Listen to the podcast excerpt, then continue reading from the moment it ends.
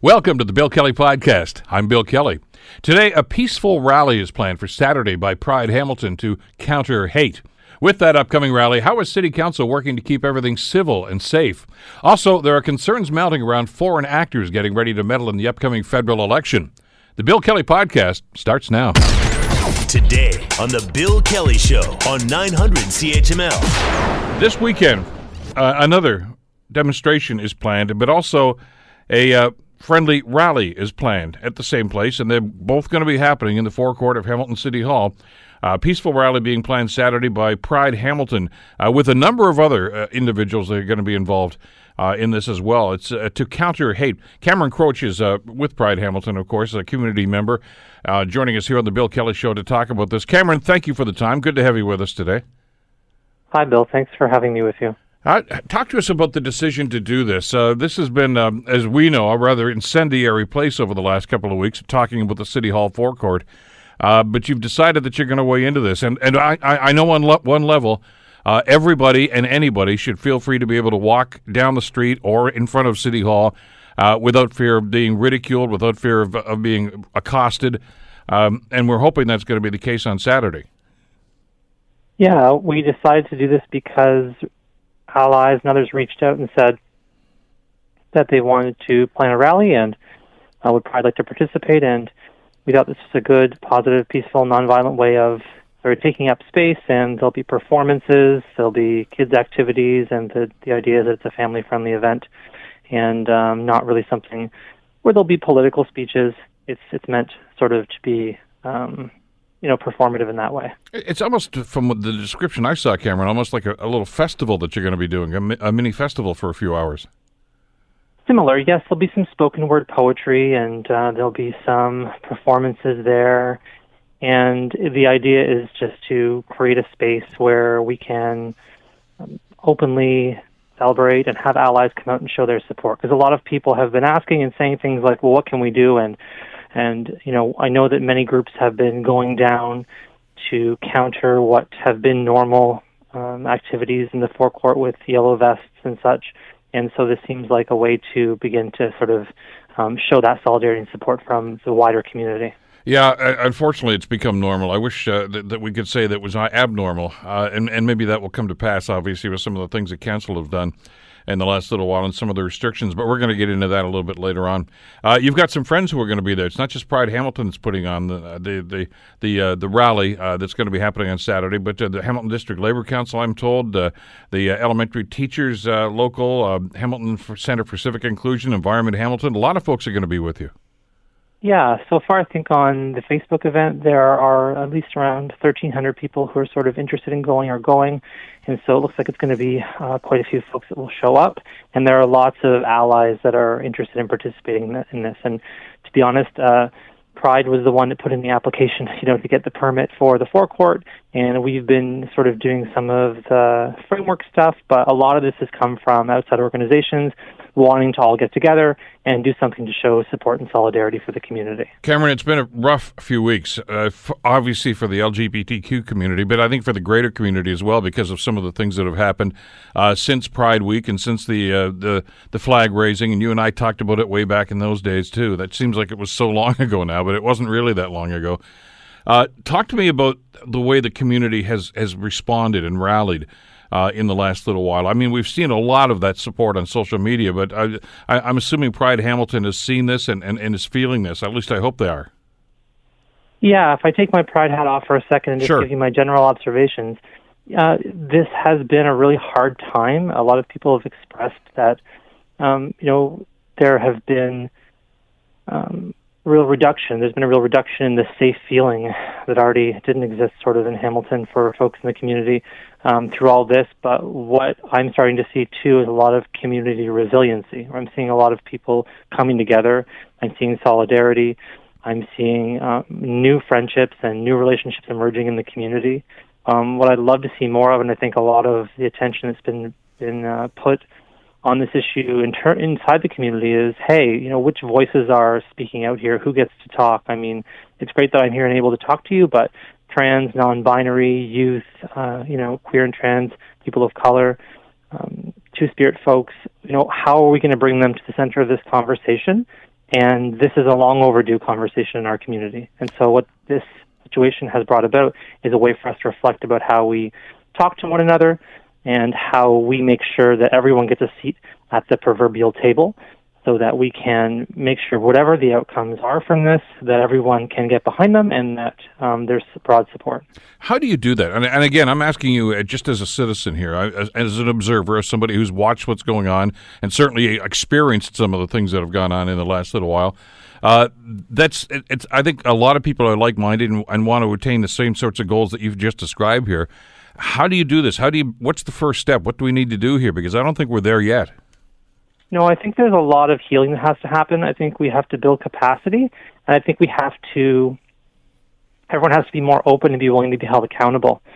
So, you know, I've got lots of privilege and access, so people turn to me to ask questions. But what can I do better to say, hey, pass the baton to someone else, let this person speak, let this person speak out when they're ready, right? Mm-hmm. So I mm-hmm. do think that it's important to acknowledge that not everybody wants to be taking a public position right now because there are a lot of safety concerns about what uh, what that means for them and um, the kind of attention they might get. And so I think we have to build capacity internally amongst all the different communities that make up the Two Spirit LGBTQIA plus community. Um, but there still needs to be time to heal from what happened. Um, what's been the aftermath of this has been I would say, you know, a lot of attention, um, but not a lot of time to process. So one thing that's happening is this rally, which I think is a good opportunity for folks to come together. And I think, though, we're also planning, Pride's also planning a uh, debrief on the 24th for members of the community and allies who are at Pride to talk through some of these things and, and perhaps come up with some outcomes and begin to frame how we might have more conversations like that. Where's We're not the only ones doing it, though. Other groups have already started having those kinds of debriefs and conversations. Have you had those uh, those initial conversations about organizing that uh, that meeting on the 24th? Yeah, we have had those initial conversations. It's going to require a lot of work from lots of folks in the community to pull off something like that to make sure there are safe spaces and that there's support for people who are feeling traumatized.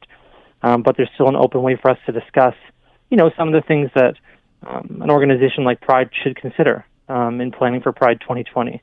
Some of the things we should talk about that came out of the event, and then what do folks want to see as outcomes from what's happened? There are different opinions, and, and you and I talked about this. I think the first time it was just after the the, the terrible incident in, in Gage Park. Uh, it's, it's very difficult for one person to speak with one voice for for the, those the many communities that you've just referenced here, uh, which I guess really underscores what you were talking about a few minutes ago. That it's important that that everybody who who feels that they need to be part of this should be part of that discussion. Yeah, and you, you, can't just single out one or two people and say, "Here, they, these people speak for the community." Yeah, I certainly don't, and I'm you know I'm wearing a few hats here, and I realize that that makes it uh, makes it easy to sort of reach out to me. But that's one of the things the LGBTQ advisory committee said when it put that uh, motion forward on May 15th is that you know we don't represent everyone. The process that got us here isn't representative, and so I think there's been a lot of acknowledgement already that this is a problem. Now it's time for us to do the work to begin to solve that problem. I don't have a quick and easy answer for how that happens because it's not up to me it's going to be something that everyone has to come together uh, at the same point and say, hey, we're, we're comfortable with this kind of a process to get there. Because the longer we wait to address that really big systemic issue, um, you know, the weaker our community will get. So we need to have that internal strength by having everyone feel like they're part of the conversation, and that's just not where we are right now. It's interesting. Uh, you and I had that discussion just around uh, well the advent of, of flag or of, of Pride Week and, and, of course the flag raising. And I know that you and the advisory committee expressed some concerns, uh, not just about that, but about a number of other things to do with the committee itself. Uh, and that seems to have got lost in all the other events that have happened over the last little while. But it's still something that, that I know that you want to see addressed. Um, some major issues there about the composition of the committee, the size of the committee, the the influence that committee should have uh, in the community and with city council as well. Those are, those are issues that have to be part of this discussion, I would think. Well, I know the LGBTQ advisory committee is continuing to work on that, and the way that uh, that committee is set up is that it meets monthly. So that process, unfortunately, is going to take a while to resolve because you have to get drafts of motions approved. Those approved motions then have to be accompanied by a report, and that report has to be approved and then sent up to the next committee, right, and then off mm-hmm. eventually to GIC and council for their approval um, in order to get those things happening. So I think that there's a bit of a road there, but that is something that has gotten lost in this process. But uh, the LGBTQ advisory committee is meeting next week on July 16th, and then they're having a working group meeting on the 23rd. So those things are moving along as quickly as they're legislatively allowed to, essentially. Um, and uh, of course, all these committees are volunteers, and volunteers are running all these things. I mean, I think that's something that does get lost in a lot of what's out there. Is that Pride is entirely volunteer run, the LGBTQ advisory committee is entirely volunteer run, and many of the people involved in these groups and many other groups uh, in the community are volunteers. And so this is being done on the backs of things they already have going on and kind of on the side of their desk. So that that plays a role here, and that's a big part of where there's an imbalance in power, like between entities who have lots of paid staff, or a city, or other other groups who are professionalized. Uh, Saturday, uh, this uh, is going to be going on, as we mentioned, for a few hours, just around the middle of the day. Uh, in all likelihood, there's uh, likely to be another set of people there that maybe are not as supportive, and I, am using the term advisedly because I mean uh, we we don't want to get into confrontational aspects, but are you concerned about that? That there may be other people there that are going to be less than enthusiastic about your presence there? There's probably nothing I'm more concerned about right now than the safety of our community it's on my mind every day. Um, my own personal safety, safety of people I know, safety of people who are much more marginalized than I am. So yeah, it's something I'm concerned about. And it's something that I know folks helping to organize the rally are thinking about. And so, just like um, rallies in the past that have happened in relation to Pride, there will be volunteers there, rally marshals who will be trying to do the best they can to watch out and look out and diffuse tension and those kinds of things and, hopefully, you know, this is going to be a much ado about nothing. We'd like to think that nothing will happen. Just the past experience indicates that uh, that's a possibility, and, and I'm, I'm hoping also that the people that are going to be involved in, in not just the rally itself, but uh, that are going to be there as observers are going to be cognizant of that too, and uh, that's certainly something that we're going to be looking forward to. And hopefully, it's it's not going to happen at all, but it has been something that that has to be a, a very strong concern, I think, for an awful lot of people. Uh, that idea about safe spaces, that idea about public safety, that idea about being able to walk down the street uh, without being jeered at and without being insulted, and um, it's it's one of the things I guess that that a lot of us were concerned about. We've heard some stories, and you've related some stories, and I've talked to other people uh, over the last couple of weeks, uh, Cameron, that have uh, have been able to express uh, uh, some long-standing issues.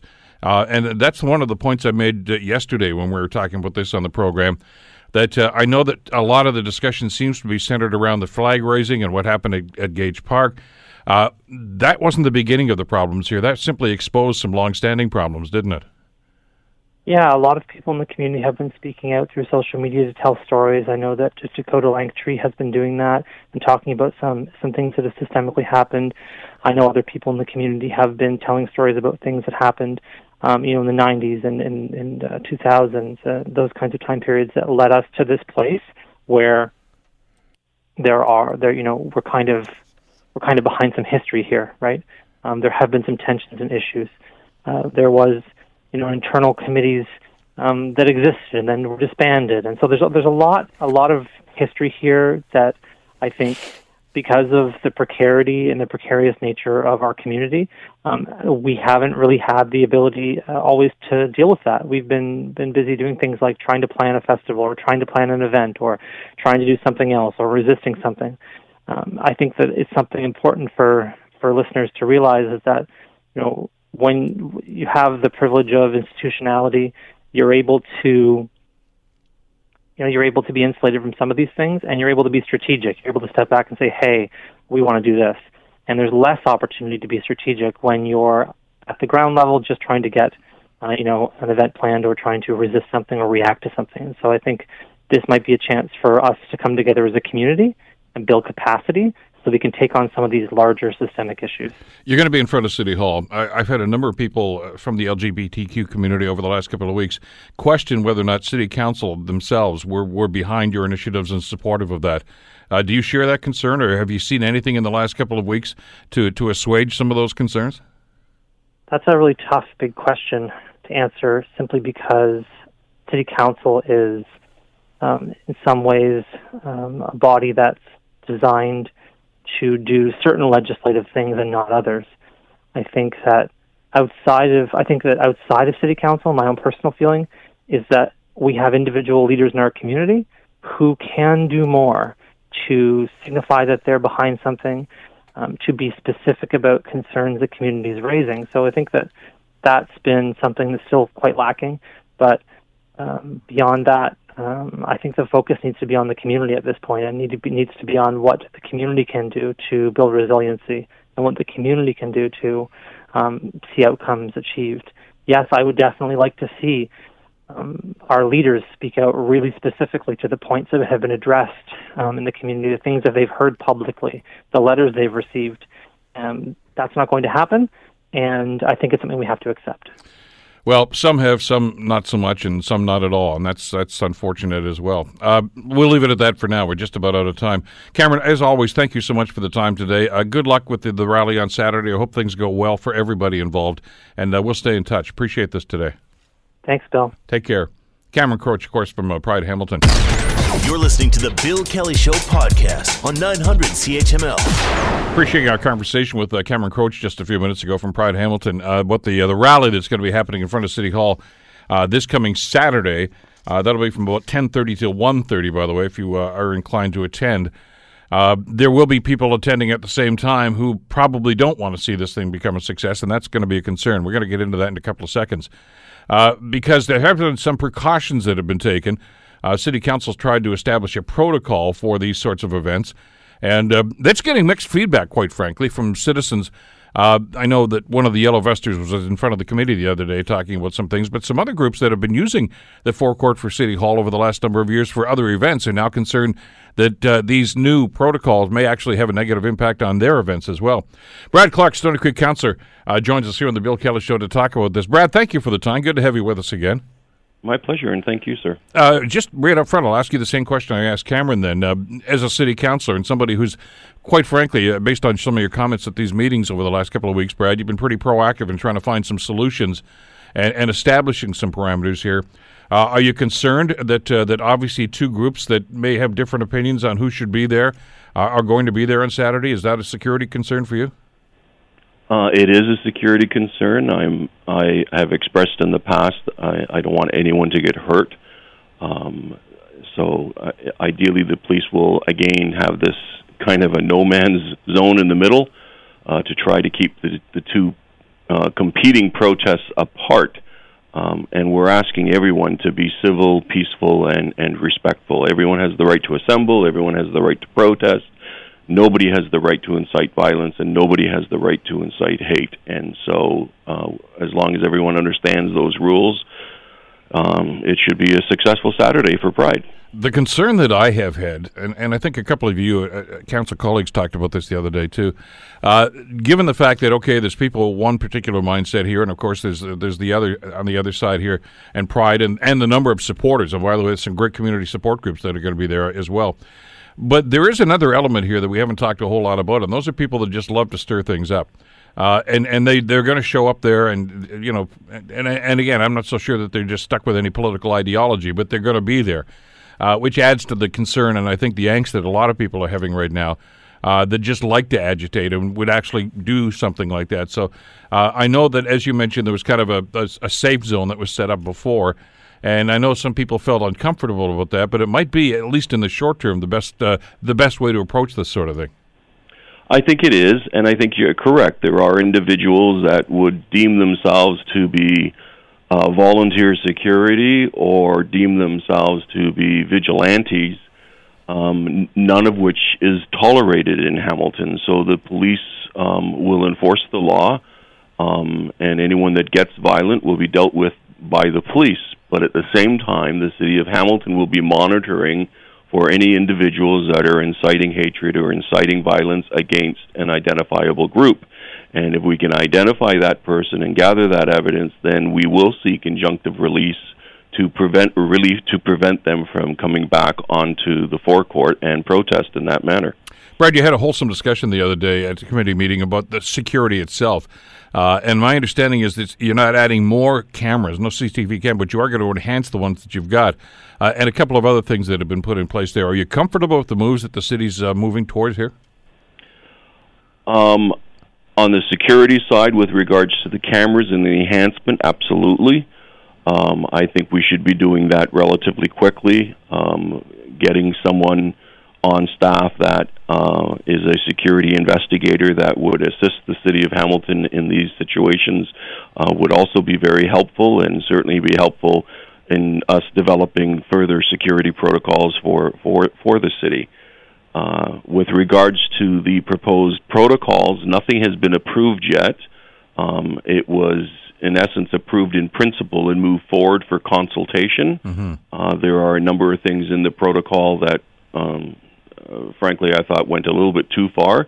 Um, and I specifically asked that um, the city manager and the staff uh, make sure that they're reaching out and consulting with all of the different associations and different groups, uh, unions, everybody, so the broader public has an opportunity to comment on this new protocol that's being developed to ensure that that we can I, I think we can find consensus on what we would all agree would be important things to have in that policy and areas where we're crossing the line and impinging on people's freedom we can remove.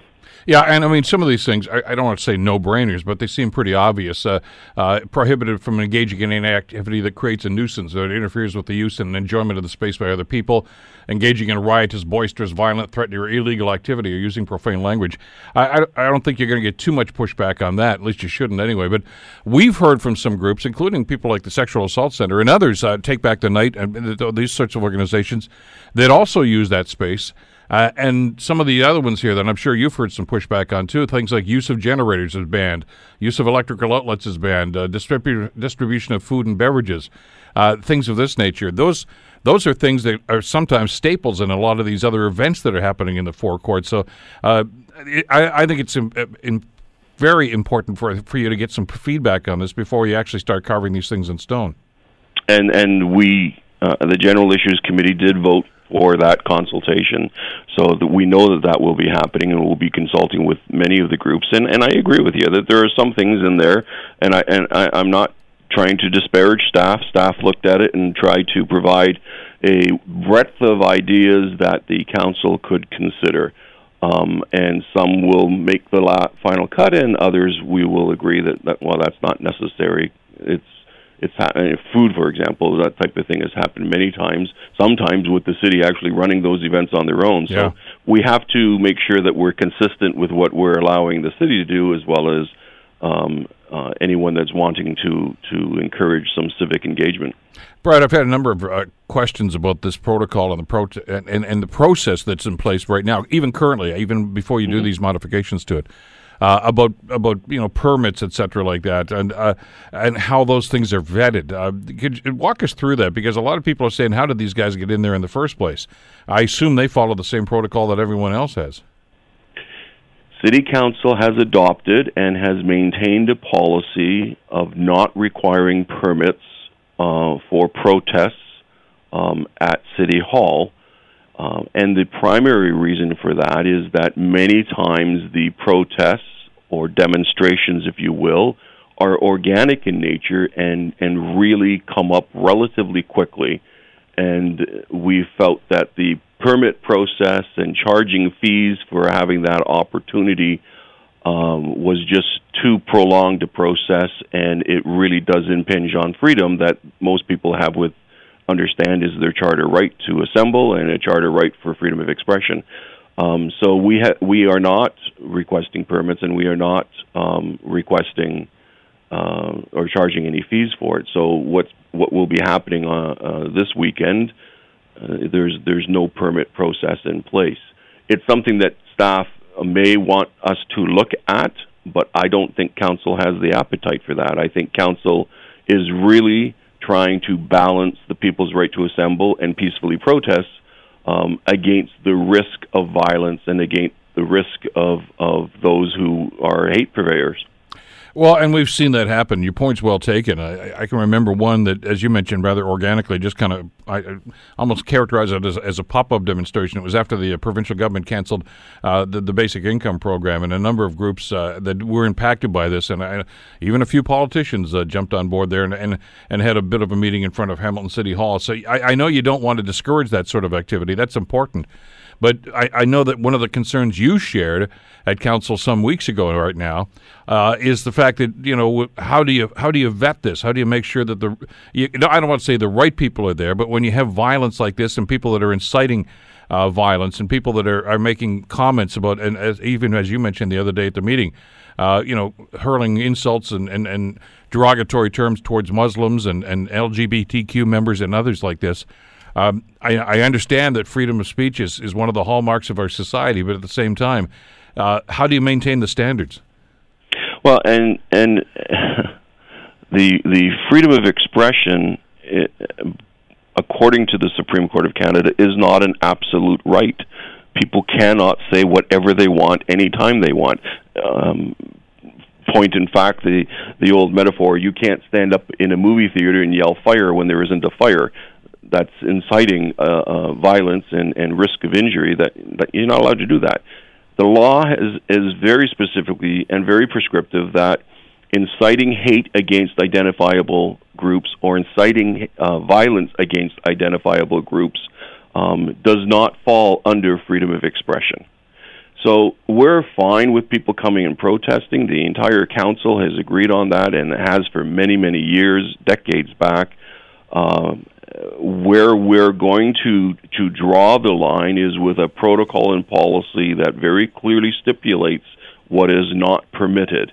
And then we will use injunctive relief which is going to the courts to seek an injunction against anyone that we find is has crossed that line. And i think that is the correct balance against people's right to assemble and protest against um, uh, the the other side of the coin, where people begin uh, hurling insults demonstratively, telling Muslims to go home, to go back to your own country, and and much more nasty things that I can't say on radio. Um, we w- we will not tolerate that. We will not tolerate the attacks on our LGBTQ community. Um, so we're going to create a policy that is very clear. Everyone understands it and then if groups or individuals begin to cross that line, then we have something that we can fall back on and act.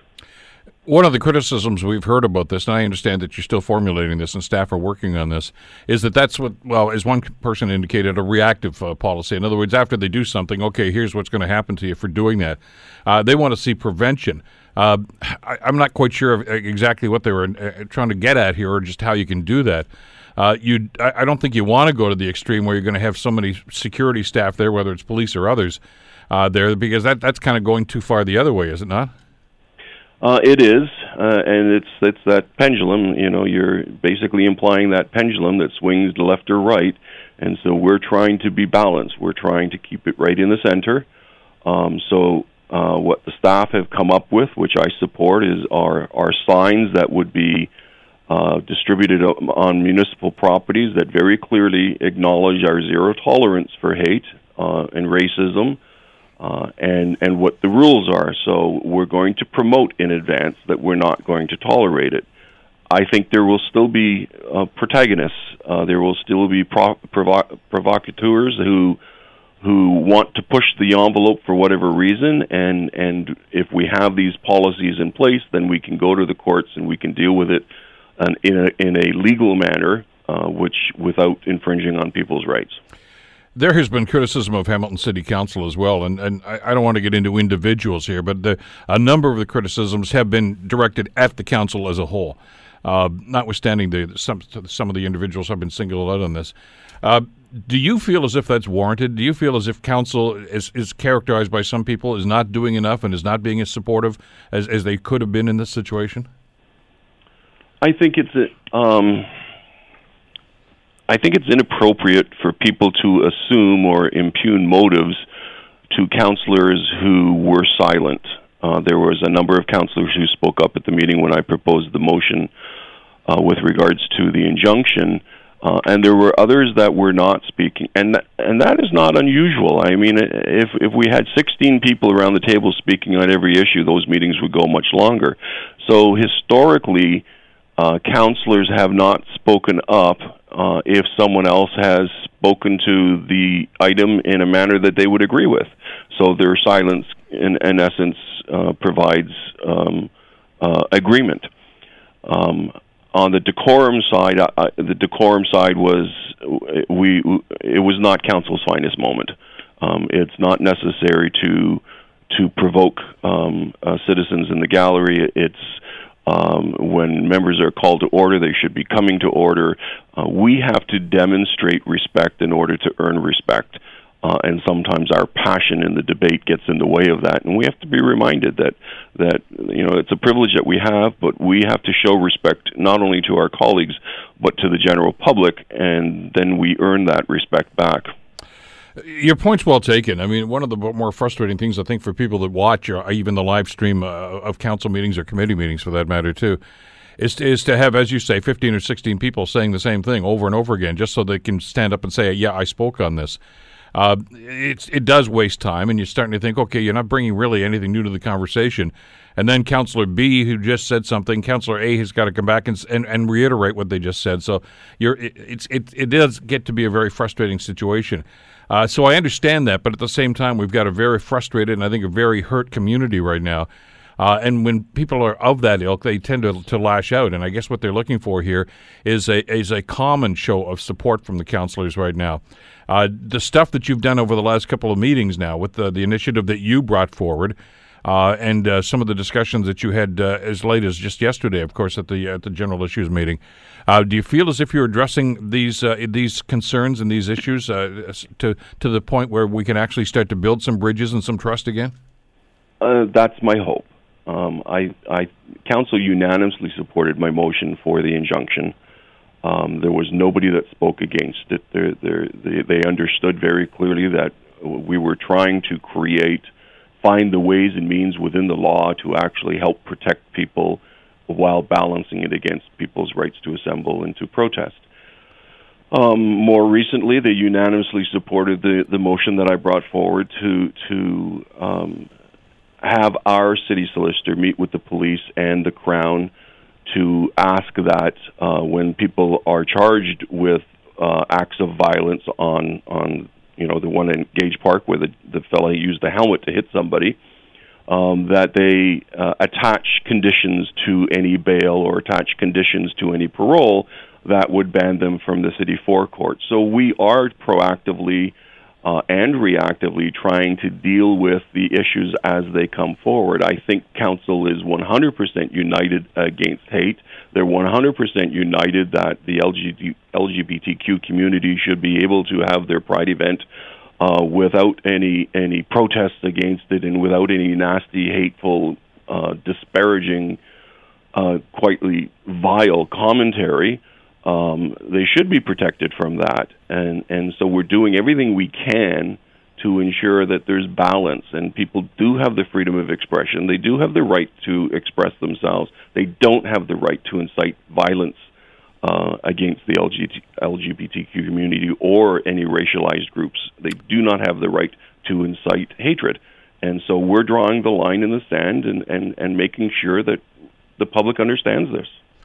Brad, thanks as always for the time today. Uh, here's hoping that things go well on Saturday uh, for uh, the people that are, are, trying to make a statement here, and uh, that uh, we can move forward. And this might be a good first step to get us in that direction. Thanks as always. Appreciate your time Thanks, today. Bill. Take care. Stoney Creek Councilor uh, Brad Clark. You're listening to the Bill Kelly Show podcast on 900 CHML. Right now, as we've talked about many times, of course, we have an election coming up here in October in Canada. And we know that there are foreign entities who do have a propensity for wanting to get involved in uh, foreign elections uh, and have an influence on them. We certainly saw that in the last U.S. election. The Mueller report was very clear on that, despite what you might hear from some people who probably haven't even read the report yet. Uh, we know that uh, that foreign entities had a, a, large influence in the Brexit vote that happened a few years ago, and we see the turmoil that's still going on because of that. So we want to avoid that sort of thing happening here in Canada. Uh, there are concerns mounting already about foreign actors getting involved and meddling in this election coming up. Uh, the government says they've got a plan, or at least a protocol in place, that they hope is going to uh, deter those sorts of activities. Joining us to talk about this is uh, Stephanie Carvin, Assistant Professor of International Affairs at uh, Carleton University. Uh, Stephanie, great to have you on the program again. Thanks so much for the time today. Hey, always love being on the show. Let's uh, ask you about this right up front here. This is called the Critical Elections Incident Protocol. Big name. Uh, for a big responsibility. I, I, have you had a chance to look this over? I assume you have. Uh, is, is this going to do the trick? Is this a good first step? Where are we with this? Well, you know that's a really good question, and there's a there's a lot of uncertainty as to just how it will work and how effective it will be. But I think we should look at it as a positive first step, um, simply because we have been looking at, as you said in the introduction to this segment, um, year, you know, year, after year, or really since 20, um, you, you know, even before the 2016 election, um, different kinds of Russian influence in um, in the elections that we've seen in other democracies abroad. And Canada, I think, has been looking at this with a bit of a wary eye and trying to figure out what to do. And one of the reasons I, I think the problem was exaggerated in the United States in 2016 was that there was no protocol at all, right? Because no one had really anticipated uh, the, the kind of interference that you know we now know existed. And that was so, the, that was part of the frustration, wasn't it? Because I, yeah. I, I know that security officials down in the states knew that there was something going on. Uh, and and their protocol seemed to be that the president simply told Putin, "Don't do this anymore." Uh, there didn't seem to be a whole lot else. There was a very little safety net there, was there? Yeah, exactly. And I think part of the problem is no one really knew how to respond to this kind of threat because you know is speaking up a kind of electoral interference is it you know what does it mean when um, you have these different kinds of you know kind of organizations put in place that um, you know are tasked with the job of actually monitoring the different kinds of uh, interference that are there. But then when it comes to you know actually having to speak out and say, well, actually, you know, a lot of the Twitter stuff we're seeing is now a kind of um, you know has has reached a certain level of activity. You there's no one in place or there's no set procedure where you can get everyone on board and say, okay, this is what we will do if we detect a certain level of interference or if there's a certain incident, et cetera, et cetera, to go forward. And I think that that's really one of the things that handicapped the election is that the intelligence services did have a pretty good idea of what was happening, but had no way to come forward with that information. And then the political leaders, kinds of things, also recognized that they didn't actually have, um, you know, they weren't sure if they could intervene, and and more unfortunate things that happened. So I think that basically the Canadian government has looked to see what happened.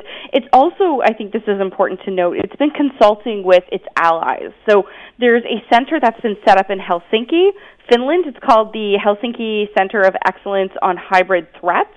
And so what it is, it's a joint European Union and NATO project that tries to bring countries together to discuss the various incidents that have happened and have also created, you know, kind of best practices, one of which is to have a plan in place, which is basically what this new critical incident protocol actually is. Where do they begin? I mean, this the, the enormity of this problem here is, is just overwhelming. Uh, it's not just because uh, I think initially back in 2016 when they started talking about uh, foreign governments, you thought, well, this is what is this vote tampering? I mean, what do they do? There's so many different things, false news stories uh, that that can direct people's attitudes and, and the way in which they vote. Uh, you know, it, it, it runs the gamut really of where to go. Uh, the, the really it's it's there's got to be some sort of a, a I guess a, a, checklist or something to look for. But boy, as soon as you think, okay, I just look for this, then something else pops up, and you have to make an evaluation about that. That's exactly right. So I think one of the issues here is that you have um, you know, in the Cold War, with regard, you know, if we go if we go way back to the Cold War, you know, we often heard the the the idea of salami tactics, right? That you know, there's the idea, okay, Russia, if you invade this country, we're going to respond. Well, Russia didn't you know respond by invading a country or not they you know would take off little slices of different things. And by the time you know you kind of recognized you realized they had effectively the whole salami you know but they'd only taken it one slice at a time.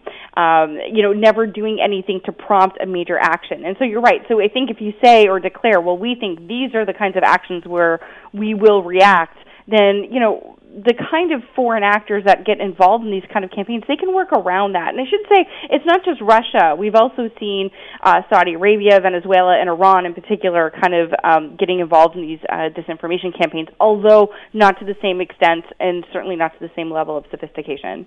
Well, uh, maybe we should just uh, get in a little bit into the into the protocol that's been established here. There is a, a national security uh, committee that has been set up here, yeah. a panel that's made up of uh, the clerk of the Privy Council, the National Security Intelligence Advisor, deputy ministers in the Justice Department, Public Safety Department, and Global Affairs Department. Uh, sounds as if uh, uh they, they've got the right people at the table. I think so. I think you know one of the things that uh, makes puts Canada in a good position is you know whatever you think of government. At the end of the day, we do have a neutral civil service, so these individuals will serve whatever government gets elected. Uh, you know, the clerk of the Privy Council, the National Security Intelligence Advisor. I mean, these people will change over time, but generally speaking, they they tend to stay in place, and you know they're not affiliated with any party. And then think you know one of the things I'm actually concerned with is that um, you know they actually you know. W- what is the threshold at which they will actually speak out? And they had a press conference yesterday where they basically said that threshold will be very, very high before they actually come out. Like something very serious must have happened before they've actually come out. But we don't really know what those thresholds are. But I think, you know, the good news with the committee, as you say, the clerks of Privy Council, the National Security Intelligence Advisor, and, and the various deputy ministers, these are experienced um, sorry, not politicians, they're experienced civil servants. They've probably encountered difficult situations and difficult decision making in their time in government, and so their experience is, you know, you're not bringing in some some just kind of random people to say whether or not there's been some interference. And the other thing is too, and this is important, there has to be unanimity in uh, in in the declaration. So you know, like I said, if four out of the five agree and number five says no, then actually the committee won't come forward with any kind of announcement. So I think um, you know there. I think the good news story of this is that they will have have to have been pretty confident in order to come forward with some kind of announcement. The downside is, is you know, how good are are, are these um, individuals at actually, you know, like agreeing on this. Like, you know, what, you know, mm-hmm. I think, and I think if you do see that kind of salami tactics that I just talked about recently, you know, will that hinder some kind of unanimity within the task force itself, or not the task force? Sorry, the um, uh, the the critical election incident public protocol. Well, it, which is why it's so important, to, as you said, to have context into this, because you may see an incident that uh, that this committee may decide, no, that doesn't meet the threshold. But if it was the third or fourth or fifth time that that, that something like that's happened, there's a pattern there. Exactly, and I think that's what they're going to have to see and, and evaluate over time. So, um, you know, this is good. I mean, the good news is is that you know the, this committee is being advised by uh, CSIS, the RCMP, Communication Security Establishment, and Global Affairs, all of which are kind of probably keeping an eye on um, the election as as we're seeing. So we do know there's these kind of coordinations in place. Um, the one thing that I would add, though, that I think is going to be a problem for for this committee going forward is that you know they've said that they're going to have to be foreign foreign um, they're they're going to be looking outwards. They're going to be looking for foreign interference. If a Canadian engages in this act, this kind of activity, so let's say someone in their basement in Hamilton. I love Hamilton, so no no no no smack there. But um, none, none taken. Go ahead. None taken. Right. someone in their basement in Hamilton decides to engage in a bot campaign to spread misinformation. That is not going to be. Um, a, a threat that these guys are going to be commenting on, probably, because they're going to be looking at the foreign influence. Because once it's a Canadian, it becomes a freedom of speech issue right? So the problem is going to be so what happens if you have some kind of hybrid thing where you have a foreign led campaign that is then amplified by Canadians or a Canadian campaign that's then amplified by foreign bots and can you actually tell the difference between the two? And that's the kind of thing I worry about. So it's not just the salami tactics that, you know, that Russia has proved itself to be very agile and very adept in this space, but also the fact that you have you know these guys are going to have to sit down and make a decision. Is this a foreign influence operation or is this a bunch of canadians um, that are just kind of retweeting an opinion that they agree with? And is that something we can then uh, get involved with? So that's going to be a really hard thing I think for uh, this task force to to get involved in, and I think they'll be very hesitant to make public comment on those kinds of activities. They might it, where it's going to be a little bit more straightforward is if you have a foreign actor that um, engages, say, in a hack, you know, kind of like the Democratic National Committee servers Yeah. were attacked. Yeah. I think that's going to be a more or less straightforward case. But something like a like a disinformation campaign is going to be much much harder for them to to really comment on. And we just actually just got some revelations just this week about some of that stuff. Uh, it was disinformation, misinformation, actually about the, the the Clinton Foundation and about Hillary Clinton and uh, a number of uh, you know what they thought were nefarious things that were going on. Uh, that initially, uh, this was according to, to Yahoo News and of course uh, from uh, MSNBC. Initially, they said no, that, that's American bots, and it turned out no, they, they were from Russia, but they were cleverly disguised. But I mean, the damage had been done. That was three years ago during the election, and of course, as soon as that stuff gets planted, and we've seen this happen all the time, uh, those that want to believe it, uh, it's uh, you know, share, share, share, share, and the thing just takes off like wildfire. Julian Assange even started sharing this one, so it was all over the place. And boy, how, yeah, that's you know, once the horse is out of the barn, how do you control that sort of thing? That's a really good question. So I think this is where we have seen a lot more pressure on social media companies to start clamping down on this ability to just simply share in the way that um, you know that that they could. In 2016, you know, you could just kind of share uh, things uh, pretty easily. I think the way you can share now on on Facebook and uh, lesser extent on Twitter, but like it, it is really being examined is actually under a lot of scrutiny for that specific reason. Um, the way you can buy ads, the way you can target people has also been under a lot of scrutiny, and um, so this is why we have new regulations and rules, as particularly here in Canada, with regards to how you can buy ads on social media and that they have to be deposited into a database, and the and the companies that you know, like Facebook and Twitter that sell these ads have to actually keep track of of how these um how who bought them and why and for what purposes. So that's these are all good important steps, but as you say, it's like, you know, it took you know, investigative reporters 3 years to figure out where a lot of these stories came from and how they spread and things like that. So this isn't something that, you know, we're learning on how these operations work but it takes a long time to to figure these things out and so you know this is all part of the concerns that i have personally going forward into 2019 so um, like i said the good news story here is we have procedures in place um, we know that the government of canada has been engaging in um, simulations and practices. They've brought in people from Europe, from that Helsinki Center that I just talked about, which is, you know, trying to understand the best practices. So they have been rehearsing these kinds of things. So, you know, we're not walking into this like like newborn lambs. We we understand and I think there's a certain level of expectation now among the Canadian public. All of this is a very good thing, but at the end of the day if Canadians are willing to click and believe on, you know, stories that aren't true but they want to believe them and they want to share and amplify them, that's going to be a very difficult thing to stop. How I got a minute and a half left here. How difficult is it going to be, Stephanie, to keep the politics out of this? And I, I understand these are civil servants that are doing the vetting here. We get that. But I mean, we saw that in the U.S. election. You know, Russia, if you're listening, uh, because that was shared information. We know that during the Brexit debate, uh, that uh, that they knew that uh, the Cambridge Analytica was involved in this, and that there were Russian bots. But they thought, no, but they're on our side, so we're not going to really say anything about this. And we saw the result of that as well. So it, it's going to be very, very difficult, I would think. To I, I'm not suggesting the public servants are involved in this, but once that information is disseminated, it becomes a political tool. It does. I think the good news here is that, you know, there really isn't a pro Russia party, maybe in the same way that Trump was a pro Russia politician or that, you know, the Russians had a certain stake in in the Brexit debate and things like this. So there isn't that. I think the narrative. I think what I would encourage listeners to do is just be really careful of the kind of narratives that you see going forward. What they're they're not going to target any political party. I think the main concern is they're going to try and target the process. They're going to try and amplify a narrative which suggests that uh, the election is rigged, that it's unfair. Um, they're going to amplify, you know, like things that just get people really riled up, like pipelines, the environment, indigenous issues, immigration, um, you know, concerns about people crossing the border, all those kinds of things. These are going to be the issues they target because Russia benefits when we're angry at each other and we don't believe that our democracy is working.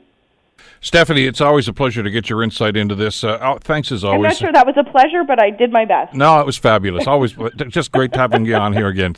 Take care. Have a it's great. always depressing, but thank you. Have a great day. We'll talk again soon. Cheers. It's, uh, Stephanie Carvin, of course, uh, from Carleton University. The Bill Kelly Show, weekdays from 9 to noon on 900 CHML. The Bill Kelly Podcast is available on Apple Podcast, Google Podcast, or wherever you get your podcasts from. You can also listen to The Bill Kelly Show weekdays from 9 till noon on 900 CHML. I'm Bill Kelly. Thanks again for listening. And don't forget to subscribe to the podcast. It's free, so you never miss an episode. And make sure that you rate and review.